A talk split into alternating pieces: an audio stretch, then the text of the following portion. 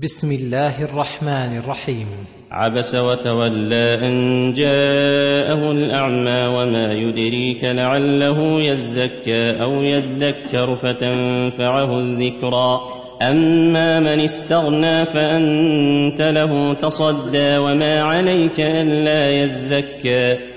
واما من جاءك يسعى وهو يخشى فانت عنه تلهى. سبب نزول هذه الآيات الكريمات أنه جاء رجل من المؤمنين أعمى يسأل النبي صلى الله عليه وسلم ويتعلم منه وجاءه رجل من الأغنياء وكان صلى الله عليه وسلم حريصا على هداية الخلق فمال صلى الله عليه وسلم وأصغى إلى الغني. وصد عن الأعمى الفقير رجاء لهداية ذلك الغني وطمعا في تزكيته فعاتبه الله بهذا العتاب اللطيف فقال عبس أي في وجهه وتولى في بدنه لأجل مجيء الأعمى له.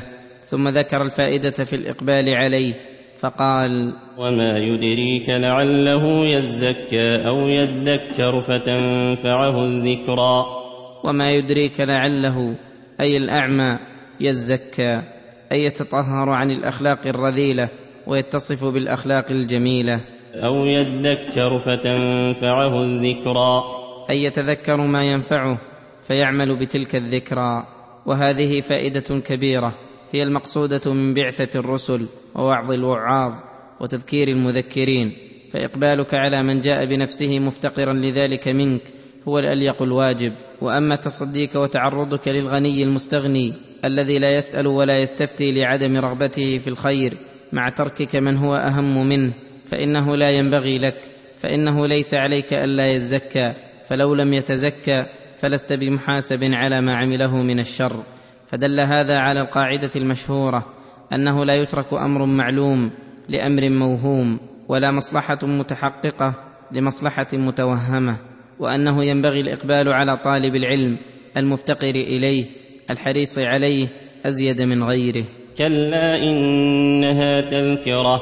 يقول تعالى كلا إنها تذكرة أي حقا إن هذه الموعظة تذكرة من الله يذكر بها عباده ويبين لهم في كتابه ما يحتاجون إليه ويبين الرشد من الغي.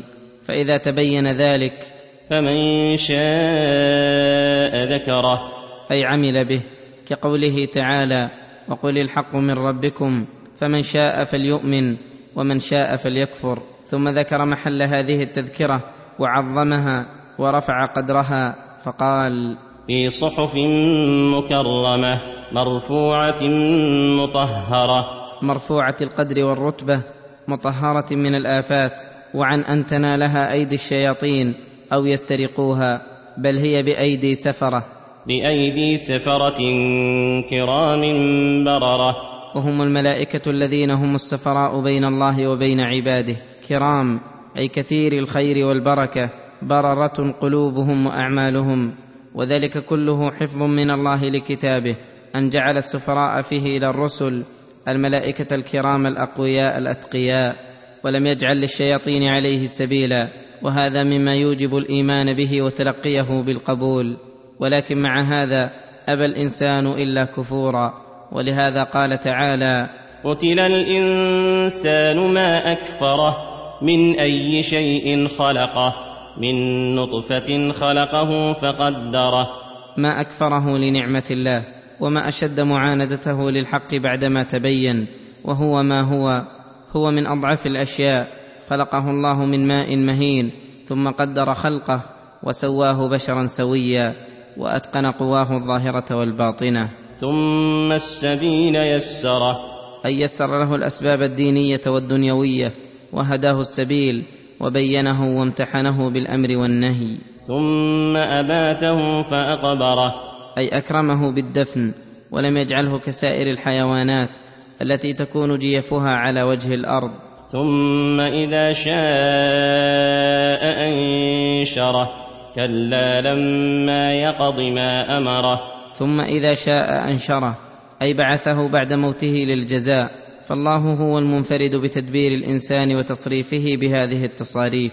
لم يشاركه فيه مشارك وهو مع هذا لا يقوم بما أمره الله ولم يقض ما فرضه عليه بل لا يزال مقصرا تحت الطلب. ثم أرشده تعالى إلى النظر والتفكر في طعامه وكيف وصل إليه بعدما تكررت عليه طبقات عديدة ويسره له فقال فلينظر الإنسان إلى طعامه أنا صببنا الماء صبا. أي أنزلنا المطر على الأرض بكثرة. ثم شققنا الأرض شقا. ثم شققنا الأرض للنبات شقا. فأنبتنا فيها حبا وعنبا وقبا وزيتونا ونخلا. فأنبتنا فيها أصنافا مصنفة من أنواع الأطعمة اللذيذة والأقوات الشهية حبا وهذا شامل لسائر الحبوب على اختلاف أصنافها وعنبا وقبا وهو القت. وزيتونا ونخلا. وخص هذه الأربعة لكثرة فوائدها ومنافعها. وحدائق غلبا وفاكهة وأبا متاعا لكم ولأنعامكم. وحدائق غلبا أي بساتين فيها الأشجار الكثيرة الملتفة وفاكهة وأبا. الفاكهة ما يتفكه فيه الإنسان من تين وعنب وخوخ ورمان وغير ذلك. والأب ما تأكله البهائم والأنعام ولهذا قال متاعا لكم ولأنعامكم. التي خلقها الله وسخرها لكم فمن نظر في هذه النعم أوجب له ذلك شكر ربه وبذل الجهد في الإنابة إليه والإقبال على طاعته والتصديق بأخباره. فإذا جاءت الصاخة أي إذا جاءت صيحة القيامة التي تصخ لهولها الأسماع وتنزعج لها الأفئدة يومئذ مما يرى الناس من الأهوال وشدة الحاجة لسالف الأعمال. يوم يفر المرء من أخيه.